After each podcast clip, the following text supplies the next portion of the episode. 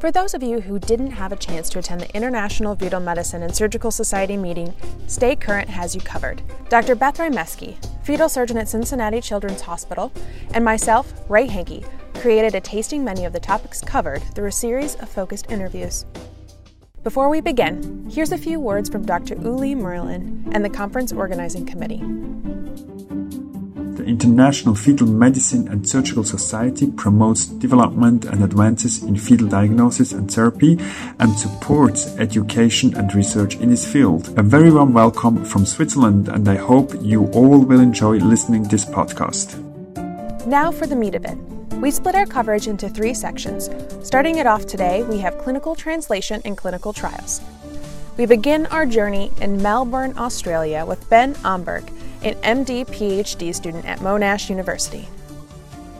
And so I guess the, the context of it is that when they do video guided fetoscopic surgery and inserting the video camera into the uterus, essentially the amniotic fluids really cloudy and there's limited space and, and visibility to do surgery endoscopically. So to sort of increase the visibility and overcome those problems, they drain the amniotic fluid and they inflate the uterus with carbon dioxide. This sort of process is still quite experimental and still learning a lot. And one of the things that has sort of been thought is that because the gas that we use, CO2, is quite soluble, that some of that CO2 might dissolve into baby's blood and that might cause, it might accumulate and cause problems with the acid base status. So essentially, we sort of took this to, into the lab, and we've got a really great sheet facility in Australia and at Monash, and so we sort of replicated that, draining the fluid and inflating the uterus with the gas, um, and we could monitor the fetal blood status and see how levels of carbon dioxide change in the baby's blood. We sort of had two arms. We sort of had the, the standard carbon dioxide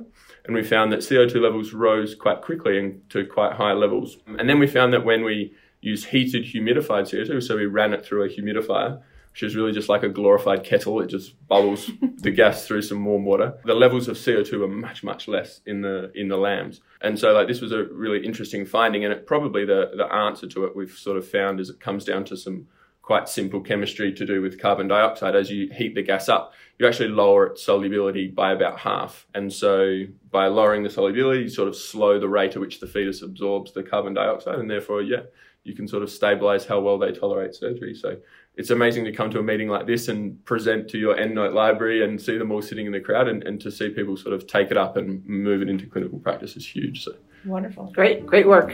Yeah, thank you. About 17,000 kilometers away across the Pacific Ocean in the entirety of the U.S., Barbara Coons, a recent research fellow at CHOP and current resident at Columbia Presbyterian, also explored the effect of fetoscopic surgery. Uh, at CHOP, we've been developing a technology called Extend, or the extrauterine environment for neonatal development. It was initially developed as a treatment for extreme prematurity, but it also happens to have very easy access to the fetus for study.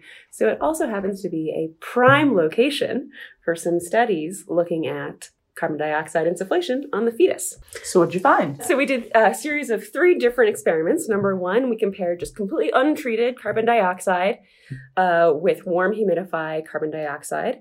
We maintained the fetus in what's called PACI or partial amniotic carbon insufflation. So the uh, the fetus is half covered by amniotic fluid. We chose this because this is how it's done clinically, and we wanted to make it look like a fetoscopic repair. Exactly. So we found that warm humidified air was in fact safer for the fetus. That there were lower rates of PCO2 mm-hmm. uh, development and lower rates of pH decreasing. Okay. So the pH remained more stable throughout the insufflation. And there was no effect on the blood flow through the umbilical cord just from that insufflation. Mm-hmm. So, okay, well, what if we unsubmerged the cord mm-hmm. but kept the same amount of skin exposed? So we we moved the cord into the air, so out of the amniotic mm-hmm. fluid, and though we did not see any change in the pH or the PCO2, we did see a decrease in the blood flow through the umbilical cord. Mm-hmm. And that decreased, as a result, the oxygen delivery to the fetus. Okay, well, now that we've taken the cord out of the fluid, what happens if we expose more skin? Mm-hmm. So, what if it's instead of partial, we do total amniotic carbon dioxide insufflation? With that, we did not see any significant pH or PCO2 changes, but we did see the blood flow changes reproduced. So take home for this for people doing fetoscopic repairs. Mm-hmm. would be Make sure you use warm humidified, Mm-hmm. keep the umbilical cord submerged, Mm-hmm. and keep doing that partial amniotic carbon insufflation. A few translational take home messages from these two groups.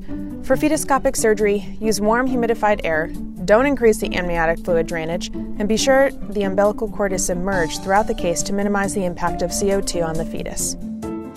Next, we reflected on genes and ethics with Dr. David Stitelman, pediatric surgeon, and Adele Ricciardi, MD PhD student at Yale University. So clinically, the way that that pediatric surgeons interact with genetic disease are the following. So sickle cell anemia, mm-hmm. we place pheresis catheters. We're called to the emergency room for pain crises. We place feeding tubes after strokes. Genetic mutation is known, and so if you cured that mutation, you would prevent the need for those things. In cystic fibrosis, we're asked to place patients on ECMO as a bridge to lung transplant. We're mm-hmm. asked to explore babies' abdomens for meconium perforation. The mm-hmm. mutation is known. And so, if you could correct that mutation, you could cure these diseases and prevent that morbidity. Mm-hmm. So, in broad strokes, our research is trying to cure these genetic diseases before birth. There are a handful of advantages to curing diseases before birth. Yeah, so many of the diseases that we're interested in manifest in pathology very early on in life, often at the time of birth or early in the neonatal period. So we were interested in coming up with a safe and effective way for potentially correcting mutations during the initial stages of disease pathogenesis. So in the in utero period during fetal development. And we took kind of a, a biomedical engineering approach and we have a highly collaborative project. So our project involved Dr. Stitelman, who's a pediatric surgeon, as well as a team of biomedical engineers and geneticists at Yale University to come up with the strategy that we we came up with for gene editing in utero. What'd you do and what'd you find? Yeah, so we worked on a nanoparticle based approach to deliver these gene editing molecules that a scientist named Peter Glazer at Yale University has been developing for the last 30 years. These molecules can introduce a specific change back to what the gene should be. And what we worked on was delivering these nanoparticles in utero. And we first worked on a mouse model of beta thalassemia, which is Mhm. one of the most common genetic diseases. And we showed that we could correct that mutation before birth and that mice were born with normal hemoglobin concentrations and that they also had an increased lifespan when we were able to treat the disease in utero. Uh, and we've also recently been working on cystic fibrosis, which is a devastating disease that has pathology in many, many organs at birth. And we recently showed that we can correct the most common mutation in cystic fibrosis using nanoparticles in utero, and that results in sustained protein function after birth. That's incredible. It sounds like Yeah. science fiction. So my understanding So- of it is that we're doing um, molecular Microsoft Word. So when you go find and replace, we can molecularly say find the gene that's problematic and replace to correct it in the way that you want. You know, when you control find, is it going to take out every single element you find? No, the software's not that good yet. Okay.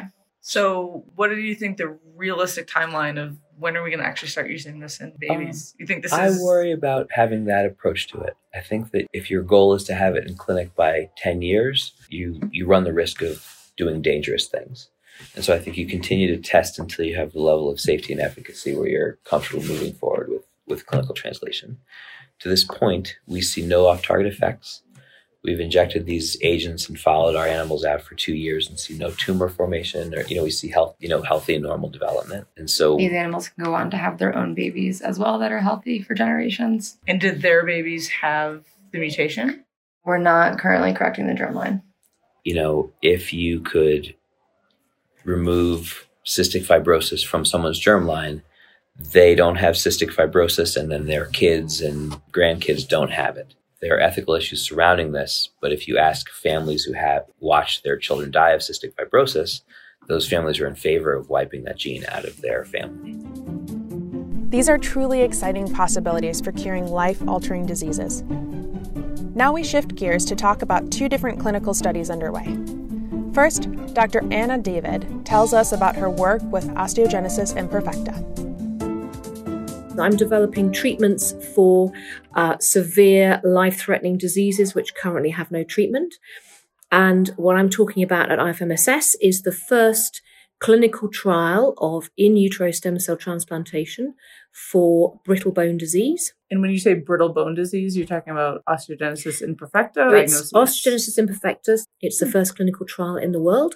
And what we're doing is we're diagnosing severe brittle bone disease using molecular diagnosis, um, using amniocentesis. On scan, you can make the diagnosis. You can see they have very short fractured bones, um, and we're giving a transfusion of fetal liver um, mesenchymal stem cells, ultrasound guided into the umbilical vein. Which hone to the bone, and there have been about three or four cases in the world that have uh, been treated and appear to have a phenotypic correction.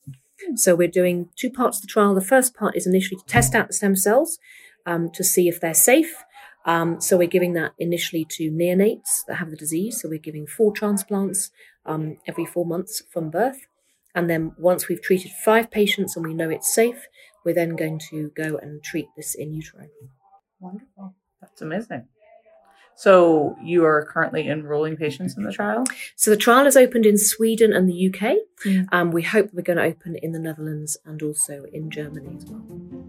And finally, we sit down with Dr. Eric Jelin to talk about the RAFT trial. So I'm Eric Jelin. I'm the fetal program director at Johns Hopkins Children's Center. I'm also the lead PI of the RAFT trial, which mm-hmm. stands for the Renal Anhydramnios Fetal Therapy Trial. And this is a trial that is designed to answer the question of whether or not serial amnio infusions can effectively and safely lead to respiratory survival in fetuses that previously we know would all have died from anhydramnios at an early age. These are the, the babies that typically have been labeled Potter sequence, and they have had a universal 100% mortality from respiratory uh, insufficiency until now. In the mid 2010s, there was a case report of a fetus that was able to survive after serial amnio infusions with normal saline out of our center. And this was actually concordant with an experiment of nature where there was a, a set of monozygotic monoamniotic twins. So one of the twins had bilateral renal agenesis, wasn't making any urine, would have been anhydramniotic, except for the fact that it had a twin mm-hmm. that was making urine for it. And when it delivered, uh, closest to term, it had normal respiratory function. That was sort of an experiment of nature that inspired that initial therapy in that patient. With that in mind, we set out to create a uh, prospective, uh, non-randomized trial, multi-center, to actually study the risks, benefits of this therapy, maternal safety, feasibility, and efficacy, which sort of had all been skipped because of this one successful case report. And the trial is ongoing and we've we've enrolled a number of patients and actually had some some pretty decent success. And what I think it's important to know from the pediatric surgery perspective is that we will now probably be confronted with more babies that are small. I mean, all of them are essentially premature. The question is how late we can get them with mm-hmm. this therapy. And they all are going to have uh, no renal function. So we're going to be in the position where we are asked to put in peritoneal dialysis catheters or even hemodialysis catheters in the future in babies we may have not uh, been comfortable doing that before. Mm-hmm. And we've had good success with uh, single cuffed, small swan neck catheters. And we've been able to do dialysis on these patients successfully, grow them up, and uh, a few have gone on to successful kidney transplant. Now, I can't give you numbers for how likely that is to be. We're, we're trying to figure that out so that we can appropriately counsel our patients and really understand whether or not this is a reasonable therapy to offer patients or not, and in what context. Does the trial have a neonatal treatment protocol associated with it to help guide people as to how to manage the feeds and, and all of that, or is that left to the discretion of the treating institution. Right. So the design of the trial is such that it's to really assess whether or not there can be reliable pulmonary survival in these fetuses. And we don't mandate the treatment of the newborn. That's almost like the outcome, whether or not the fetus is salvageable by the standard of care mm-hmm. for neonates with end stage renal disease. And the outlook is should be good if we can get pulmonary survival based on the largest data sets that we have, because there are neonates that currently undergo dialysis for end stage renal disease. And if you look at the registry studies, which admittedly are flawed, but do have some value, overall survival to transplant in that group is around 70 to 80%. So there's reason for optimism in that group with our just regular standard of care that we're applying. Hopefully we may learn from this trial about neonatal dialysis, particularly in the premature infant group that provides us with the knowledge to create guidelines. I just don't think that we have enough data about how these kids should be treated postnatally to create guidelines. One of the problems that we've seen in putting PD catheters in these little babies is the omentum tends to get caught up in the catheter and the catheter stops working. Yeah. So we have started doing prophylactic omentectomies in a lot of the smaller infants. Is that something that you guys are doing or that you're you think other people might be doing? I think if it, it's a very good idea, it depends on the technique that you use to place the dialysis catheter. If you're doing it open, you know, which you will be if the baby's very small, I think doing an omentectomy is an easy addition to the surgery and can definitely help avoid that problem. But if you're doing it laparoscopically, I think it actually is an unnecessary step. And we have had equal success with and without doing omentectomies. So my anecdotal experience is that it's not necessary, but I think that once we get more data, we'll, we'll be able to answer that question more definitively. That's your IFMS coverage for the day. Stay tuned for next time when we discuss technical and educational innovation. Have any questions or thoughts about the topics discussed today? Please share them on the Stay Current app, Twitter, or Facebook.